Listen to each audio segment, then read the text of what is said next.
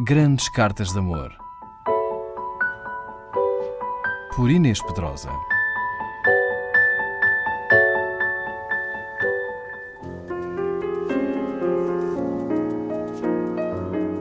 Algumas das melhores cartas de amor escritas em português são poemas.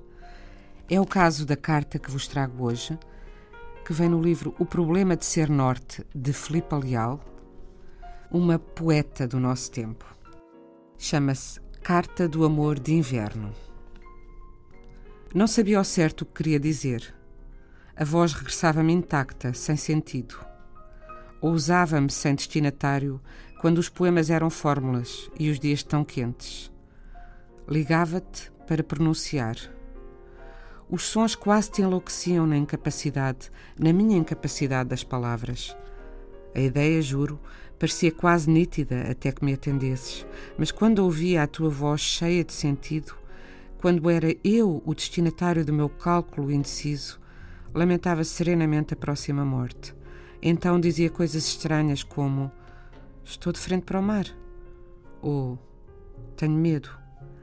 Dizia quase palavras e tu, num português exaltado, magnífico, lembravas a tua falta de medo, a tua rigorosa capacidade.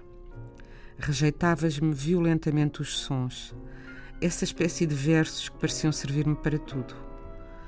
Dizias coisas estranhas para mim, palavras.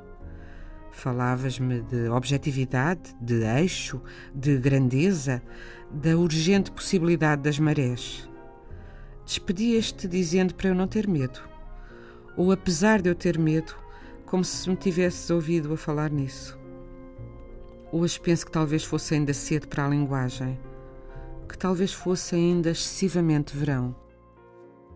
Mas agora deixaste-me mesmo e eu continuo de frente para o mar. Não dividimos casas nem quadros, mas peço-te que partilhes comigo esta responsabilidade. É que, neste amor tão grande, há uma preocupação que prevalece, intacta. Quem avisa as andorinhas? Grandes Cartas de Amor. Por Inês Pedrosa.